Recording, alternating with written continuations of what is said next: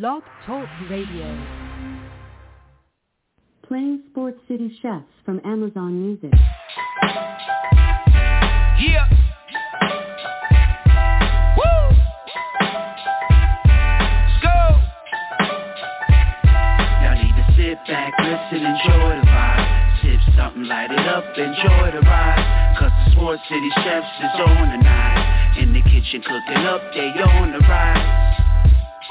Sport City Chefs, Chefs, Sport City Chefs, Chefs, Sport City Chefs, Chefs, Sport City Chefs. Yes, Lord, we got a brand new president. Joe Biden, we riding, I pray you heaven sent. Word from the wise, my people stay ahead of it. Come on, I've been relevant, trying to survive the elements. It ain't no love in these streets, these dudes telling it. Case go from cold to hot, states evidence.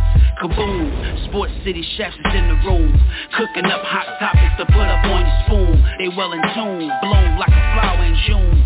Superman verse MF Doom, the clouds loom. So tell a friend, it's the Sport City Chefs again. Pay attention, tune in, we on the set again. Sport City Chefs, Chefs, Sport City Chefs, Chefs. Yeah. Cabby, Taj. Connecticut. Buffers blazing, loosened up the tie. Step aside, the kitchen timeless is alive. Sport City, what's going on? Happy Mother's Day to everybody out there in the world that is a mom, that had a child or children. If you've adopted, whatever you need, if somebody claims you as a mother or mom, happy Mother's Day to all the moms out there. Happy Mother's Day to my mom. Also, the call-in number is 929-477-2759. We got you locked and loaded for the next hour or so. You could have been anywhere else in the world, but you are here with the chefs. That's first and foremost. Let me get the word from our sponsor out, and we will go from there. This portion of our program is brought to you by PHI Apparel Company. PHI Apparel Company provides unique designs and high-quality clothing for the great fans of the Philadelphia area. With their original designs for all, there's no doubt that you'll stand out in the crowd. Act now and listeners can use the promo code CHEFS for 15% off any apparel when you shop online at phiapparel.co. That's phiapparel.co. Remember to use the promo code CHEFS for 15% off. Act now while supplies last. Shout out to PHI Apparel that's been holding us down for the past couple of weeks or so. I can't get past that. I have to get that out there first and foremost. Shout out to everybody that's been putting their shows together on Sports City, the buffet, the front office, everything that we got going on, even the cookout as well, man. Thank you for everybody. We are in the month of May, and I, felt real good about April, but coming into May is just like, it's a plethora of things going on in the sport world, and it just got me at a supreme high. So let me open these doors and get this thing rolling as best as I can.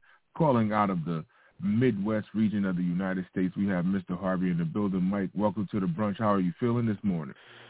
What's up, TP, man? I'm always feeling good. It's always a pleasure to be alongside you to go over what's going on in the world of sports. We got a lot to get to today, man, and I'm happy to be here to chop it up with you.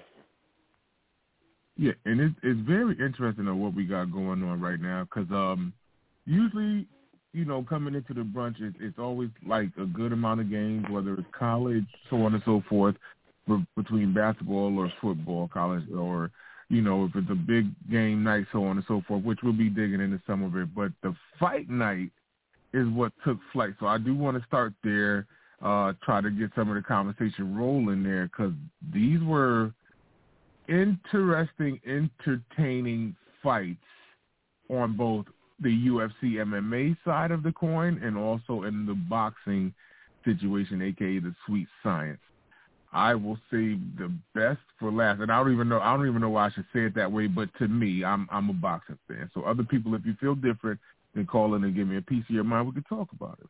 So first and foremost, in the octagon, we have Charles Oliveira going up against Justin Gaethje. I'm not going to lie, I am a Justin Gaethje fan. Charles Oliveira, I respect his fighting style, but he stunned me last night. He was a champion the entire week last week until the weigh-in. The weigh-in comes about. He's a half a pound overweight. They strip him of his belt. So now this is just a fight, right? And I was looking at this as Gaethje could have won this fight. They're saying Oliveira was actually the favorite going into the fight, but the numbers were basically even if you looked at how Vegas had it weighed out before the fight. But I left the fight alone. I wasn't going to touch it because I just felt like it was just too even to like mess around with. And this fight only lasted one round, very entertaining, in which both of these guys got dropped in that round. And the crazy part about it was this is the awkward situation I have towards Oliveira is he'd rather fight from the ground because his fighting style, he could get you on the ground and hurt you. And Justin dropped him, and he tried to go down on the ground and like invite Justin to come down there and fight him, and Justin didn't want to take that, so the referee basically let Charles get back to his feet and start fighting. And they went at it a couple of times. These guys traded bomb after bomb. It was very entertaining like crazy. And Chuck comes up with a good bomb, and he drops Justin. Justin falls. He gets him down, and then they start their grappling. And he's trying to work his way to get to a submission hold, and he can't really get it because Gaethje is fighting his way out of it, trying to get out of the grasp. And he works his way to his lower legs because he basically has the hooks into his waist or whatever. He can't really get out, and Oliveira basically works his way to getting that rear naked choke to him and putting a hold to his neck and getting him to tap out. And just watching Justin lose, but not only did he lose, he lost in his backyard. This fight took place in Arizona, no less, too. So it stunned the crowd. The crowd was hushed. And watching him yell at everybody out there, nobody could respond. And the first person he went to when he jumped out of the octagon after he just defeated him, he went straight to Dana White. And you could hear Dana tell him, I can't give you the belt. You didn't make the weight. And instead of him, like, flipping on Dana, he kissed him on the top of the head and yelled at him anyway, like, aha, like he still know that it you know, hurt him to watch Justin lose at home because you could tell the venue was set up for Justin Gaethje. But an excellent fight nevertheless. You can never, you know, count out anybody. Like, you throw out the underdog or the favorite, man. If they're up there to fight, styles make fights. And this was an incredible fight, especially for it to end in a one-round situation, and it had that many fireworks. Mike, your thoughts on this fight in the MMA situation, UFC fight between Oliveira and Gaethje? So, very, very action-packed. You know, it's funny because Gaethje comes forward. Like, I mean, he's just a bulldog, right? Like, he just keeps coming after you. And sometimes when you're fighting a submission expert, a lot of times when you're coming forward, you're just kind of leaving yourself open and kind of baiting into a trap. Oliveira took a couple of shots last time out against Michael Chandler, too. And then he bounced back and came out in the second round and choked him out. And Chandler was a All-American type wrestler, too. So, like, has some ground game. And so Oliveira's always impressed me with his chokes and everything else. I would have liked to have seen Oliveira and McGonagall, but I mean, obviously he's not coming back and he's retired, so there's, you know, another grappler that they're calling McGonagall 2.0 that's on his way up that might be the next guy. But I mean, listen, I think that Oliveira is clearly the best in the world at 155 pounds. At the end of the day, they may call it interim or hold it up. He's going to get a chance to fight for his belt. I don't think they're going to put it on anybody else. They just may not count. Well, no, they're not going to count this as a title defense for him, so it's not going to go in the books as a title defense. But I think he's going to get that championship belt back. There's not that many challenges for him at 155 right now. Gaethje is still one of the most entertaining fighters in the business. He had a good fight with Chandler. He's had a couple good fights with Poirier. And so, I mean, you're definitely going to see him again. And, you know, nothing to hang his head about. Oliveira is just a tough draw for anybody. And speaking of Michael Chandler, You know, Tony Ferguson has been a very entertaining fighter for a while. He's kind of, you're sort of worried about him now because he's on the back stretch. And that kick that Chandler hit him with straight down the pipe and just dropped him, like completely knocked him out.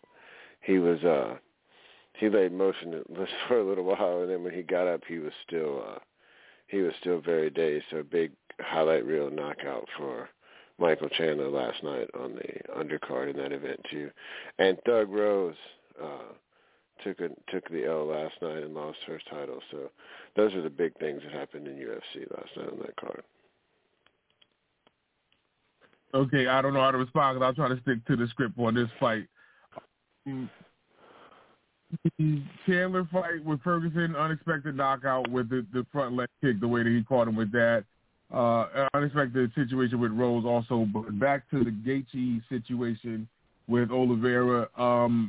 They're saying that Oliveira could end up getting another fight with another contender in that weight class for the belt, and then he could get it because it's vacant as of him not making the weight. So that's what more the around this situation. But nevertheless, it was a great eventful night. I just wanted to stick to the main event situation right here.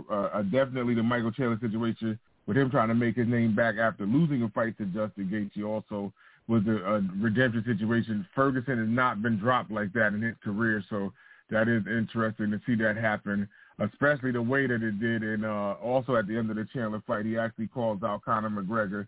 But everybody's going to want Conor because he's a money draw right now. I don't know if Conor's going to come back to the MMA or come back to boxing, but I know people will pay just to watch him fight.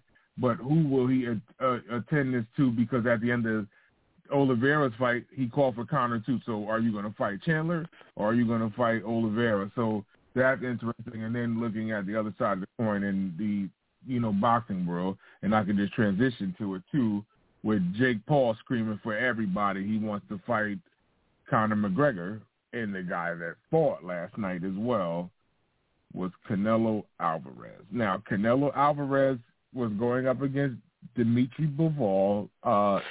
He's from the Russian-based country. I'm not even going to try to butcher the name of the country. It's a crazy word, but I was trying to say to people, you're saying it wrong, Ty. You're saying it wrong, so I'm not going to butcher it anymore. However, he's in the country is located near Russia. They consider him like a Russian-style boxer. They fought at light heavyweight, and I think that Canelo pushed his realm a little too far. And I feel bad about Canelo in this fight because not only was he the smaller fighter, he was the favorite, no less, too. He's a smaller fighter, height and weight-wise. So it's tough to, like, basically be going uphill against a guy, Dmitry Bivol, who actually is undefeated, young, has the reach against you, and he's heavier.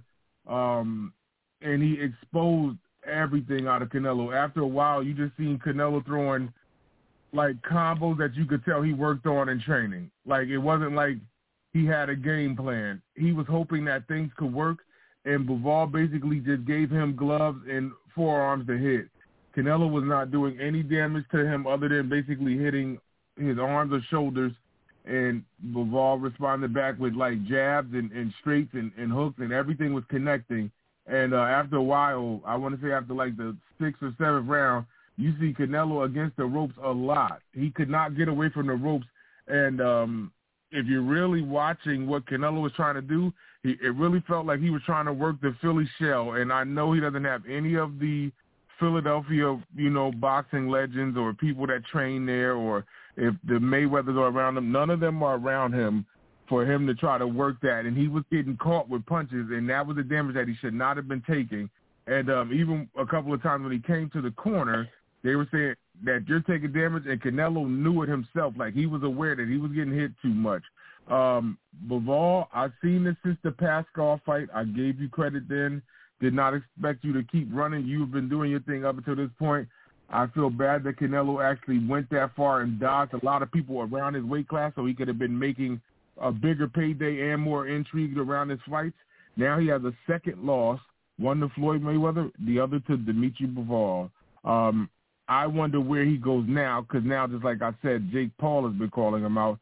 I think Jake Paul should get tattooed by Canelo if they do fight. But now if he gets him to, like, bite at the bait and go after that fight, it's a big payday for both of them, but I think more of a big payday for Jake Paul. But your thoughts on the fight with Canelo losing pretty big to Bivol, even though the judges all scored it 115 to 113. Yeah, I don't think the fight was as close as the score indicates. And I know that he has gone up to light heavyweight before and had success, but Canelo is not a light heavyweight, especially not against a bigger guy like that. If you've been on a wrestling mat or in boxing or in a contact sport, you know that sometimes going up in weight and fighting against a bigger guy, sometimes the best athlete or even the person that's best at his craft can always win. Sometimes size is tough to overcome. I think that Canelo has tried to handpick some of his fights, and he has kind of ducked a few places, and this was a guy that, I mean, listen, it was still like 5-1 odds on this fight, and so he was a heavy favorite, but he just didn't have the size, he didn't have the power. It will be curious to see if he does fight this guy again, because one of the things that I was hearing after the fight was there was a immediate rematch clause in that contract. And Dmitry said, yeah, like, if you want to do it, like, let's talk about it. Let's line up and do it again. There was supposed to be the Golovkin fight in September. That could still happen. That may get put on hold now. He may get a rematch here. I think that you're more likely to see him fight one or both of those guys before you see him fight Jake Paul or Charlo or anybody like that.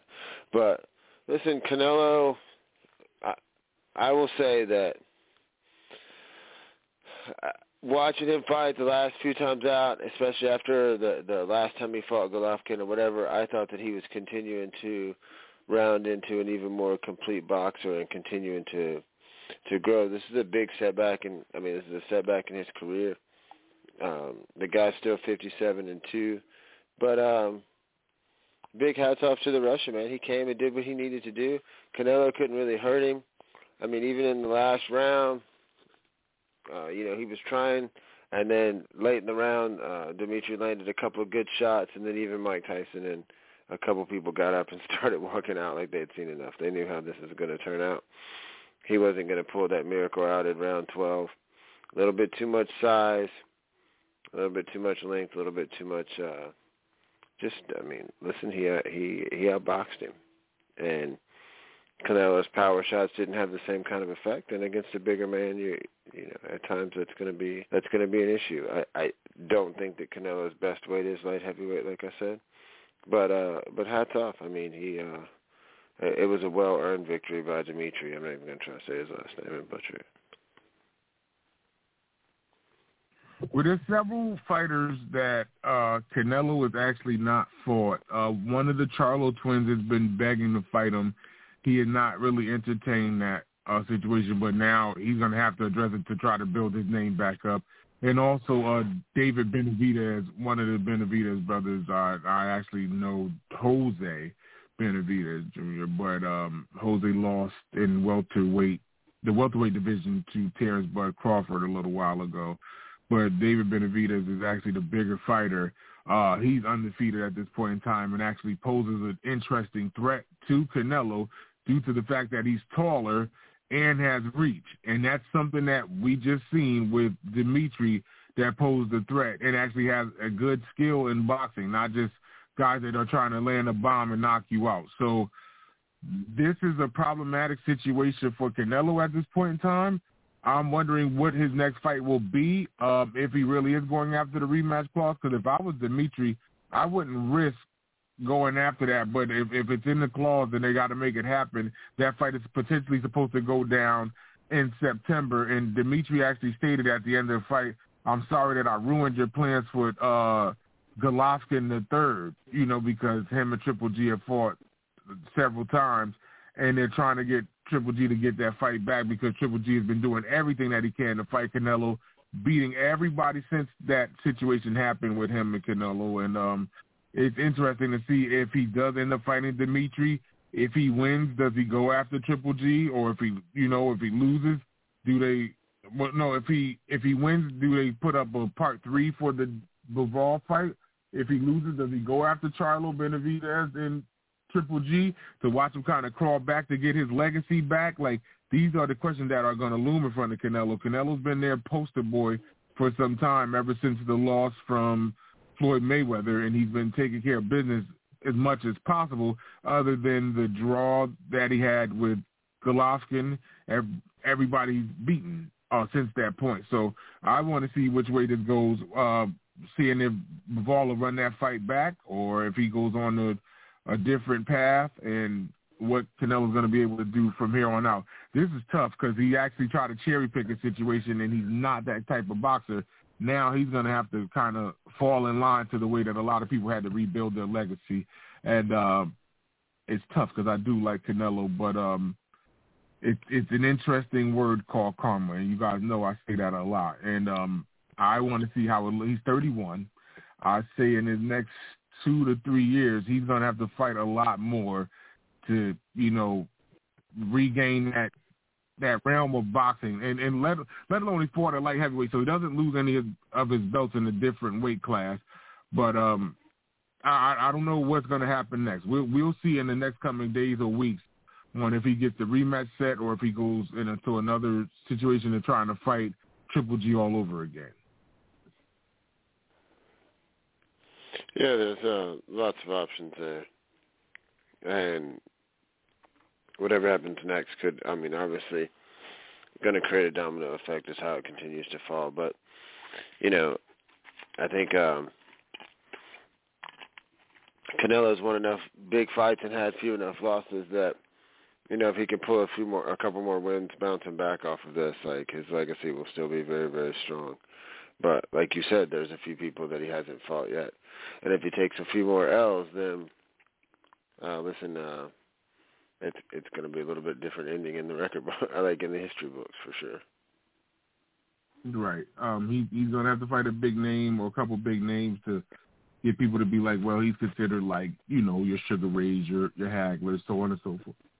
Because he built a lot of his wins up when he was young in Mexico, and fighting a lot of guys that we didn't know about until I want to say about 3 or 4 years before the Floyd fight. And then we got caught up to what Canelo is all about, and being a young bull, Canelo means bull, and he lost that fight up against Floyd, and I really felt like he just was, the experience was in the corner of Floyd, and I feel like the Boxing Federation kind of owed it to Canelo to, you know, they put him in front of somebody that's one of the greats of all time, to be like, okay, well, you served your due against him, now just beat everybody else up, and now one of them fights came back and got to him. So now we'll see what Canelo can do at the end of the day, but I don't know. It depends on what his next 2 fights look like. If he's fighting in September, which I think that's going to be the plan, if he fights in December after that, to try to, you know, keep everybody on their toes about what he's up to next. So this is all up in the air. Okay, so I do want to jump into something quickly before I get into what happened yesterday in a couple of arenas, well, two arenas in the country, and then move on to how we feel about the picture predictions of 2 more arenas that'll be played in today. But first and foremost, I do want to go over the standings in the MLB, or at least go over the division leaders, because it actually got interesting as this is, you know, coming to the start of the week of Sunday right now. The New York Yankees remain hot, but they lost their first game, ending this run that they were on. They are 18-7 in the AL East. They are being trailed by the Rays, and the Rays are always in their rear view for some odd reason. They're 18-10. Toronto is 17-12. Toronto started out hot. They're starting to calm down. I don't want to say cool off. I'll just say calm down to be fair. The Baltimore Orioles are 10-16 in that division as well, and to round out the bottom of the situation, the Red Sox are 10-18 at this point in time, 9.5 back at the bottom of the division. The Central Division, the Minnesota Twins are 17-11, being followed by the White Sox, who are 13-3 at the time. Cleveland is on a stretch right now, putting it together. They won their game last night. They're 13-14. Kansas City is 8-15, and to round out the bottom of the Central are the Detroit Tigers, 8-18 at this point in time. The Angels are ahead of their pack in the West. They're being followed by the Houston Astros, who are 17-11. These guys' records are basically identical. The Angels, however, are set back once again, and I'm not laughing, but it's an injury that's looming in this organization again. One way or another, it's always something that happened to either Ohtani or Trout if they could get it together. Third place in the division are the Mariners. The Mariners are 12-16. Texas is 10-14. To round out the situation, the Oakland A's are 10-17 at this point in time to round out the AL West. The National League we have as follows. The Mets are probably the hottest team in baseball, but the better record goes to their crosstown rival, the Yankees. The Mets are 19-9. The Marlins are 13-14. The Braves are 13-16. The Phillies are 11-15, and the Nationals are 10-19 to round out the National League East. The National League Central, we have the Brewers, who are actually hitting the crap out of the ball. They are 19-9. Also, the Cardinals are 16-11, keeping pace right behind them. The Pirates are 11-15. The Cubs are 9-17, and to round out the Central, the Cincinnati Reds have the worst record in baseball at 4-23. That's looking a bad at the NL West. Oh, I'll let you get there. In the NL West, to round out the whole situation on the standings in the baseball situation, the Dodgers are 18-7. The Padres are 18-10. The Rockies are 16-11. The Giants are 15-12, and the Diamondbacks are 14-14. They are in the best division in baseball, being the National League West, including the Dodgers, who are putting it together and playing good on a 5-game winning streak at this point in time. Mike, your thoughts on any of the division races or any of the teams that you'd like to talk about at this point in time? The Dodgers are on a pace to win over 110 games this year right now. They got a stretch right now where they have 31 games over 30 days or something sick. So it'll be interesting. In 6 different cities, so they got a nice little run. But they've been able to flex their muscles, even in the depth of that pitching staff. You know, listen, if you're in one of the 2 biggest cities in the country, in New York or L.A., you have 2 first-place baseball teams. So everything on the coast, they're playing good ball. Like you said, the Brewers are hitting the ball well. I hope that Correa's okay with him getting banged up a little bit this weekend. I don't know the extent of that yet. But listen, a lot to unfold. We said on this network, a couple of us said that we thought that the Padres could end up being the second best team in that Western Division. Shout out to the Diamondbacks, happen to play .500. Listen, the Reds are 4-23. You just read they went 2-2 to start the season, so they're 2-19 since. That is not a very, very good baseball team right now at all. And they're just trying to keep their head above water. A bunch of disgruntled fans with owner comments early in the season, too. I mean, listen, we're a little bit more than a week away from the quarter pole, a week and a half away from the quarter pole of the regular season. It's hard to believe that, but we're almost to that 40-game mark, 41-game mark. So a lot to still be determined, but interesting the way things are shaking out. If you heard the Yankee fans talk, even on our show, TP, the sky was falling. They didn't do enough compared to everybody else, and they were going to be in trouble. And they're playing good ball. I feel like the Red Sox just haven't gotten started offensively. Who would have thought that they would be sitting in last place in that division? The Braves hadn't really got kick-started either, but they did get Acuna back, 2 home runs in 2 nights. And I'm impressed with the supporting cast that Ohtani and Trout are getting with the Angels. Tyler Ward and a few other guys are really playing some good ball, and the Mets are really hot. So, anyway, nice job covering those standings, and that's where we are right now.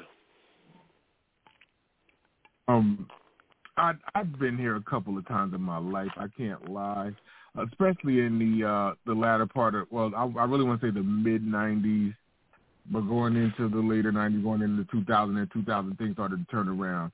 But it never, I don't think I've ever seen it this bad for Cincinnati, where they watch a lot of their pieces go to other teams, pitchers, field players, or everything. Like day-by-day players, they watch this team break up. For them to be 4-23, they have to change something. But I don't know how they could get this done overnight, especially in a heavy competitive division in the National League Central, especially while the Cardinals and the Brewers are playing good ball at this point in time.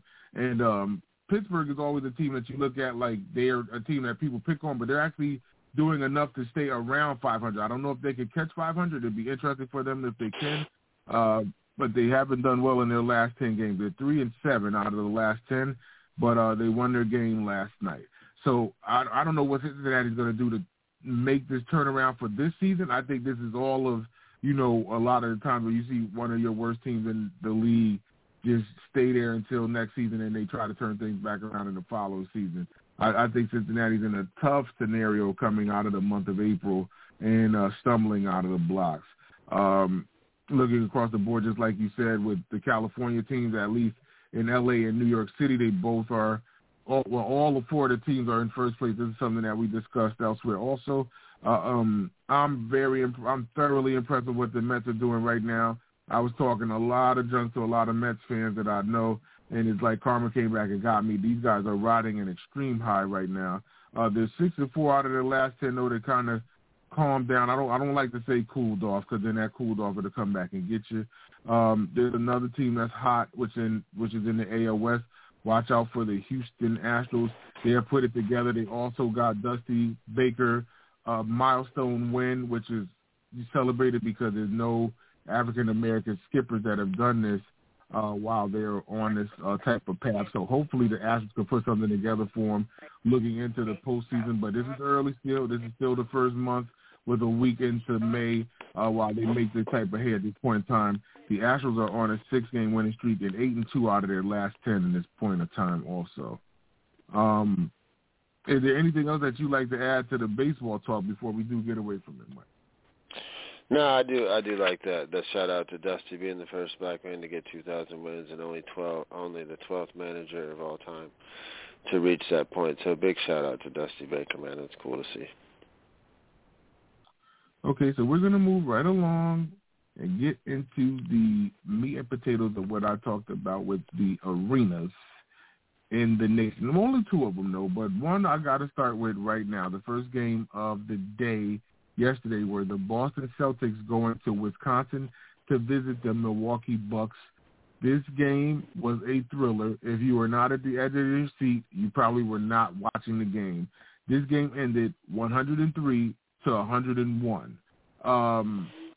This game is full of storylines. I don't know where to begin, but I'm going to say this here and now before I get to Mike. Giannis is on pace to me at this point in time to be in these conversations with the dominant forces of like your Michael Jordans, your Shaquille O'Neal, your Kareems. He is in this conversation. He is consistently putting up monster numbers every time he goes out there. It's not like they could do any defensive scheme to keep him out of the game. This guy goes off for 42 points, 12 rebounds, and 8 assists. He almost had a triple-double. And mind you, he's playing the power forward position. Like, this guy is going this crazy. They need to change it from the Greek freak to, like, the Greek Frankenstein. I don't know what to call him. It's absurd for what he's done. He had somebody that actually started yesterday in Grayson Allen. Grayson Allen played 25 minutes yesterday and did not score. And it was like, it's okay, just jump on my back.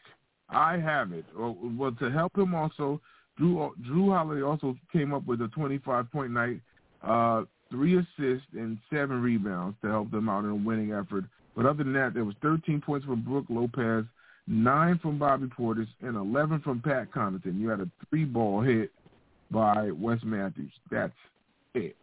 The rest of this was the Giannis show. His fingerprints were all over this game. Now, I do have to give credit to the Celtics. The Celtics came out and played except one person. And I've been giving this one person a lot of credit, and I feel like karma is letting me know, keep quiet because it's going to come back to bite you, and it's Jason Tatum. Jason Tatum had 10 points in a losing effort. He went 4 for 19 from the field. He was 0 for 6 from 3. If he makes a 3 basket, they win. If he hits another field goal, they are in overtime. This guy let them down. The one thing about the Celtics that bothers me personally, which it could be nor here nor there, is how many attempts Horford gets to shoot threes. Horford shot more threes than Jason Tatum shot threes. Even though he finished the game 4-7, but there's times in the game where he'll miss back-to-back threes, and it's like the team needs a score. They need a positive possession.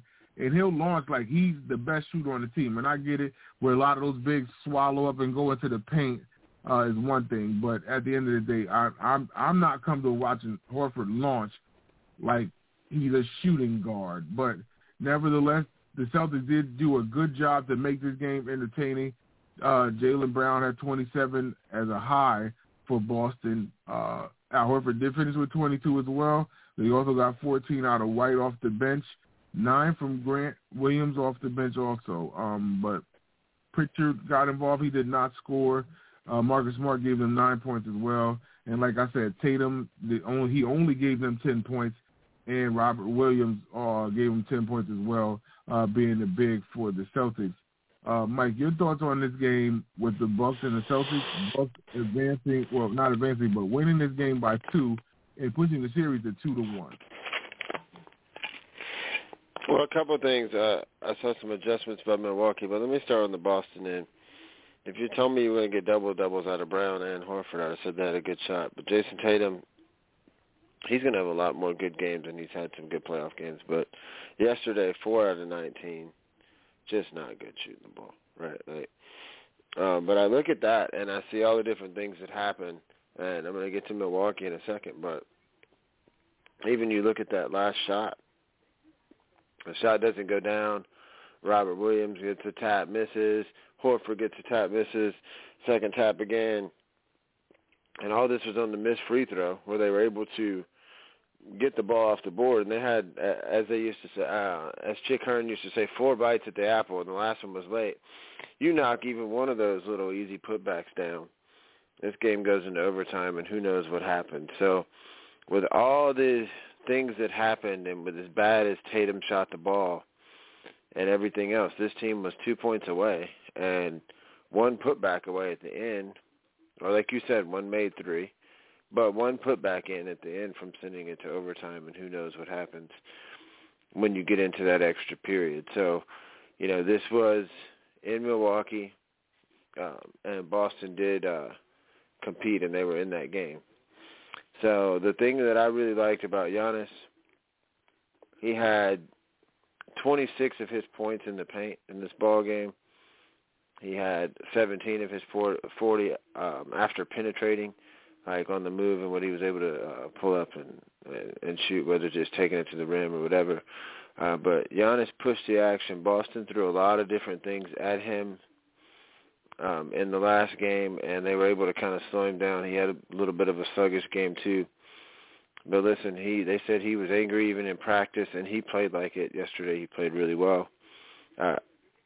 Listen, you can't say enough about the way he played yesterday. And listen, they needed every bit of those points, right, in order to pull this out. I will say for Milwaukee, since they're not going to have Middleton, they kind of moved Holiday down and started incorporating Holiday into that two-man game with Giannis that you usually see Middleton do. And so it was kind of interesting to see how that played out. Holiday was not as good shooting the ball yet. He didn't shoot the ball great either. I mean, he wasn't as bad as Tatum, but he was 11 out of 30 shooting the basketball, so that's just one more make than shooting 33% from the field. And Holiday's not a great shooter, but he's usually better than that, so you got to feel like you're going to get a little bit better shooting performance from him. Now, listen, a playoff series about adjustments from game to game. Milwaukee's adjustment, like I said, was to put Holiday in that two-man game and how they handle it. Now let's see how Boston responds in Game 4. Listen, there was not anything that was one-sided enough for me to feel confident that I know how this series is going to turn out. This could still be an extremely competitive series, but what I will say is I think Boston has to get, just like Milwaukee got one in Boston, Boston's got to get one in Wisconsin before they come home to reestablish that home court advantage. Otherwise, if they go back home 3-1, I think it's probably just a matter of time. I don't see either one of these teams, well, and Milwaukee doesn't have to now, but I don't see either one of these teams winning three in a row in order to pull this out. So this is a huge game for Boston. Pressure is really kind of on both teams in some ways. Milwaukee to maintain home court and to try to get more of a chokehold on this series, so to speak, and Boston to try to even it up and get that home court back. So, with this Game 3 being close, a lot to look forward to in the next game, and I look forward to seeing these two hook up again. We said this would be an extremely entertaining series walking in, and I don't think there's been anything happen over the course of these three games to disprove that. Okay, so there was something I was talking about with Giannis's dominance. He is 27. He'll be 28 this December. He's a Sagittarius, like myself. His birthday is on Sport City's birthday. December 6th is his birthday. Hello. So it's all type of Sagittarius stuff. But the question that I have to you is, he'll be 28. Let's just say 28 at the end of the year, but he's 27 now. Let's just use the 27. I'll be fair, right? How long does this dominance run for him? 3 to 5, 2 to 4, longer? Do they slow Giannis down? Is there a player built in this league that could give him a fit? Like, I don't see anybody that really bothers him. LeBron is going to be walking out of here. KD will be out of here soon. How long does this go with Giannis moving at this clip against everybody in the league? I think it goes as long as he can take care of his body. Giannis seems to work hard. And the other thing to me about Giannis is, he hasn't just rested on his athletic ability. I feel like he's trying to do things that you see from great players as far as add another wrinkle or improve on one other aspect of his game. At 27 years old, if this guy stays healthy, like, he could dominate for a few years in this league and be one of the best players in the game. And the interesting thing is as he gets older, if he continues to get smarter as well, you know how them old heads get, like once they get into their 30s, they might not be as fast or explosive as they were once before, but they know how to take those little shortcuts and, you know, cut you off on the defensive end or make you have to work a little harder. They know how to get to their spot still, you know, as they get older. So this guy's young. He's already got a championship. He's got a possibility of winning another one this year.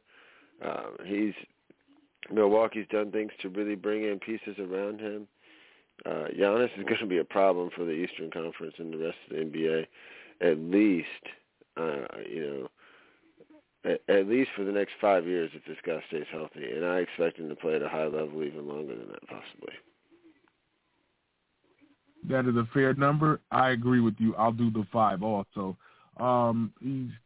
Let's just say 27. I'll say 27.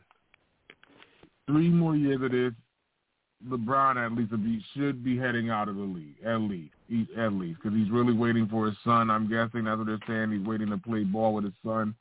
I don't even know if LeBron has that much left in him. Another small forward that could contend with him is like Kevin Durant, but we've seen how he's attacking Kevin Durant. Kevin Durant's in the situation also. Tatum is another threat out east as well, but I think this is his Eastern Conference. This might be his time to, like, shut down the Eastern Conference and bring as much as he can in Milwaukee, because this ain't going to last for too long, but he's doing a great job while he's in the spotlight doing it right now. So I agree. That 3 to 5 year window is what I will pin him to, 5 years at the most, and not – trying to like say that that's the end all be all, but I feel comfortable in saying 3 to 5, and I agree with the 5 years also. Now there was another game that was being played in the state of California, in the city of San Francisco, and this is the Memphis Grizzlies going to visit the Golden State Warriors, in which they are down Dylan Brooks due to the ejection of the flagrant foul 2. And also the Warriors are down Gary Payton too due to that flagrant foul with a fracture in his shooting elbow. Watching this game go down early, it was back and forth. Memphis had an interesting lead. Once Golden State got their feet underneath them, it was, you know, kind of the way that they wanted this game to pan out. And then the most interesting story of the NBA basketball season happens.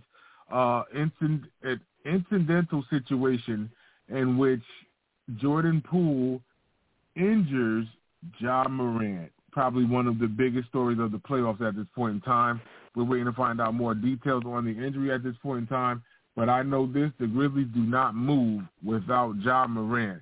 So we have to hope that that's just like a dead leg or something. Like he could get iced up and be back for the next game.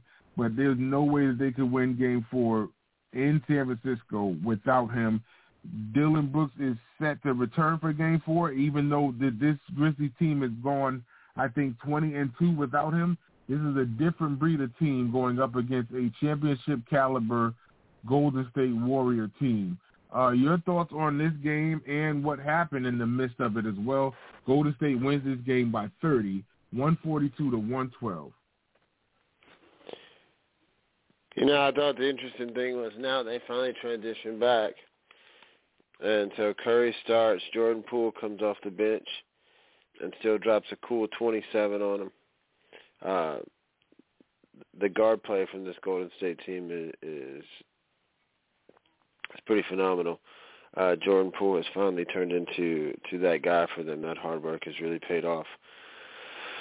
Morant hit the three at the end of the first half, and I think it pulled him to 7. I want to say it was like 64-57 or something at that point, and that's the closest they ever got.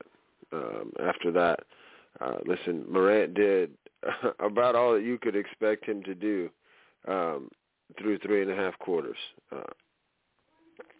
But Golden State was able to make it tough on everybody else, and Golden State found their shooting legs. I worried that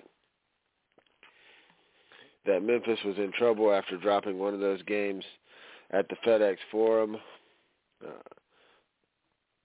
down by the river and then down by the Mississippi River. I thought they might be in a little bit of trouble.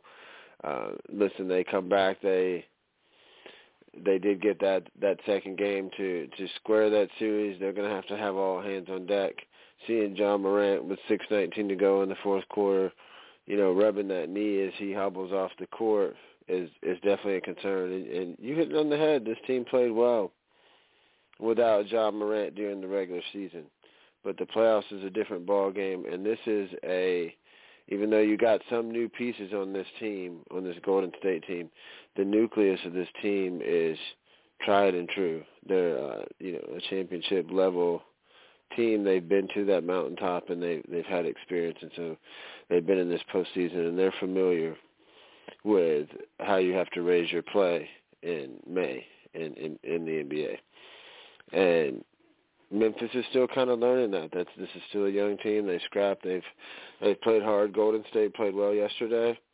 They've played well pretty much throughout this whole series. I think they had 30 assists or something in the first game of this series. Golden State's going to have to play to beat this team. Memphis is still not going to be an easy out. Even if Ja Morant's not there, Golden State's going to have to play well. I expect them to. It's going to take a pretty big effort and a surprise for me for Memphis to be able to win this series. They missed Brooks yesterday, you know, with everything up in the air on Morant. Like, to me, I think not all wins are created equal, and even though it's only one game, 30 points is a pretty significant margin. And so I think that now they have firmly grabbed home court advantage, they being Golden State. And I don't know how many games it's going to take, but I expect them now to find a way to go ahead and figure out a way to win a couple more games and close this thing out. I don't know that it's going to be over in 5. It may take 6. But I think that Golden State's sitting pretty right now in this series. Right now they have home court advantage. They have the second win. Everything relies on this game four at this point in time.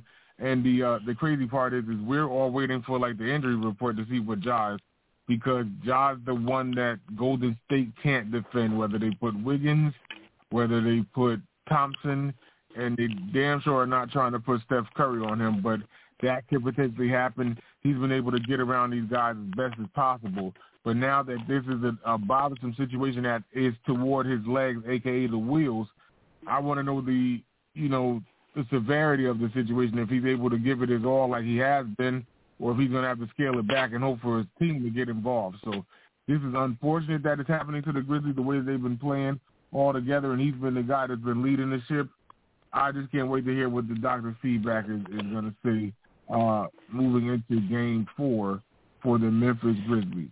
Okay, so I'm going to get away from that because we do have 10 minutes left. The caller number is 929-477-2759. I want to get into the games that we have set. And this is crazy, people, because how this is supposed to go down in the NBA playoffs. I thought that this was going to get ugly, especially with, you know, the team out of South Beach and the team full of brotherly love, and everything kind of turned around as things kind of calmed down. So the first matchup is the Western Conference game, and that is the Phoenix Suns are playing the Dallas Mavericks, 3:30 p.m. Eastern Standard Time. Dallas has just gotten a game back on their home floor. Chris Paul didn't play up to par. He had 7 turnovers in the last game.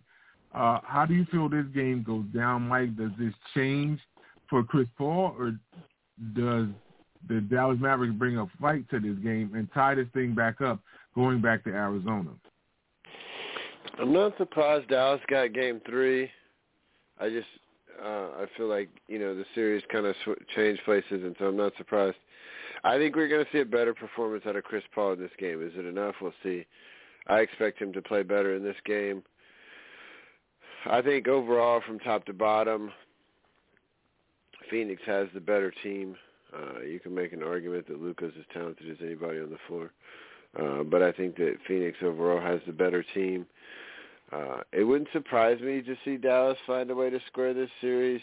But I'm going to say Phoenix finds a way to win today and go up 3-1. Interesting. I don't know. I am going to agree with you, though. I think Phoenix does make this a 3-1 series. I think Dallas is going to come out hot. Everybody's going to be screaming their faces off, so on and so forth. But I feel like Phoenix will have enough to make this a tough game in the fourth quarter and try to pull away with like a minute or two left. So I agree with you. I think Phoenix can make the 3-1 and try to close this thing out before Dallas gets that momentum and try to make this a pivotal game 5. And if Phoenix loses that game, the pressure's on them, especially while a lot of people have them pegged to win the West, especially while the Lakers aren't in their way. The next game we do have is the 8 o'clock game between the Miami Heat visiting the Philadelphia 76ers. Now, this has become very interesting because the first 2 games at the Miami Heat, they won handily at home. A lot of people pointing fingers at more or less Doc Rivers and James Harden to get this thing right. Embiid was out due to injury and concussion protocol. They thought that he was going to sit out game 3. A lot of people were telling him not to play. He ends up playing, and it didn't even look like it bothered him one bit. He ended up being very instrumental in their win, and now the pressure is back on Miami. Not saying that Miami can't steal game 4, because that is still there, still present, so on and so forth. But with Embiid being there, if Embiid wants to, he could get a lot of these guys in foul trouble. He still settles for the jump shot outside a lot, but I'm wondering if he does change that mentality and know what's on the line on trying to get to an Eastern Conference final or the NBA Finals. Does Philly have what it takes to even this series in game 4 at 8 p.m. Eastern Standard, Mike? Listen, I think they do. Can they put enough consistency together to do it? I don't know, but I think they have enough, because I think that what you saw in game 3 is what happens when you have a quality big on the other side from Bam. Bam kind of was able to roam free in there in the first 2 games without Joel Embiid. And I think, I mean, honestly, I think Bam is really more of a 4. When you have another a big physical guy down there, it's not as easy for Bam to get where he wants to go and for him to make the same kind of impact around the rim. And Bam Adebayo is a nice player, but he's not Joel Embiid, and that's a big monster to try to hold on to. It's like Samuel Jackson told Junior and Coach Carter, Junior, hold on to that monster. As long, you know what I'm saying? Like, I feel like that's what kind of Embiid is down there, and I think that I think that he can if that team continues to play through him and Embiid doesn't show the effects of that concussion, he comes back and has a repeat performance of what he did Friday night. I think they do have enough to even this series. I think overall still Miami probably has the better team and wins this series, but I look for the Sixers to play some strong basketball today. I'm going to say they square it. Okay. This is very interesting. I don't know which way to go with this because I'm waiting for one person to step up, and that's James Harden. James Harden, if you help them out, this could be a no-brainer. Miami could be laid flat for the rest of the series if you step up. But it's been Tyrese Maxey and Joel Embiid carrying a lot of this weight. And Tobias Harris has actually turned it around as much as possible to at least have his fingerprints somewhat on the series or the games that they've been playing. Harden, they are waiting for you to arrive. The NBA has been giving you so many different chances, you winning MVP, so on and so forth. Enough is enough. But you actually bring the intrigue to the game on if you're going to show up or not. And this is what we're all waiting to see. If you can finally play postseason without getting drained, without being tired, without needing the whole team to stand behind you, and you're supposed to be, quote-unquote, an MVP caliber player. I want to see that happen to help this team because Philadelphia, they've trusted the process. They watched Ben Simmons go up and down. They're already talking about Doc Rivers potentially losing his job as the head coach. Get that team out of fire, James, because if they end up losing this series, not only will Doc Rivers be looking for a job, you may be out of the Keystone State, a.k.a. Pennsylvania. So you better watch it closely. Step up and play better ball to make this better because you know Jimmy Butler has a chip on his shoulder against his organization because the way he left when he was on that team previously. Okay, so we are at the end of the show. Is there anything else that you'd like to add, Mike, before we start to shut this thing down?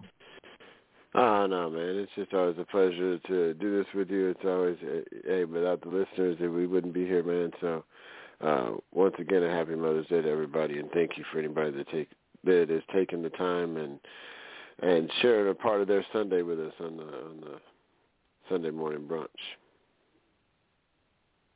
That's for sure. You're going to give me a plug. Close out anything that you like to promote as we shut the doors here at the brunch. Yeah, man. Check out the website, sportcitychefs.com. Got blogs, got finger foods. We got shows throughout the week. Got a baseball show on Tuesday nights. We've been doing a general manager show. Those have been alternating for a while. We may go pure baseball for a little while. We got the cookout on Wednesday nights. We got the brunch on Sundays, our Mothership show, and come check out the barbershop on Clubhouse. We're continuing to grow. Lots of rooms, lots of content there, so continue to come be part of our community there. And laissez les bon temps rouler, my friend. Bonbons. Merci beaucoup. Give them all of that French stuff. I'm going to set my Creole up. I'm giving you words now, that's for sure. But stay tuned. We got a lot of stuff going on throughout the week. May is here. We are getting closer to the Eastern and Western Conference Finals. Hockey is at a premium with the playoffs going on as well. Shout out to my Blue Shirts, even though they got beat last night pretty handily in Pittsburgh. I'm mad about it. And also with the baseball buffet, like I try to get a lot of the standings out and how things are going down. It is very interesting to see how these things and how these divisions will be won. On that note, tell a friend that it's the Chefs again. And if they don't know, now they know. Sport City, Chefs.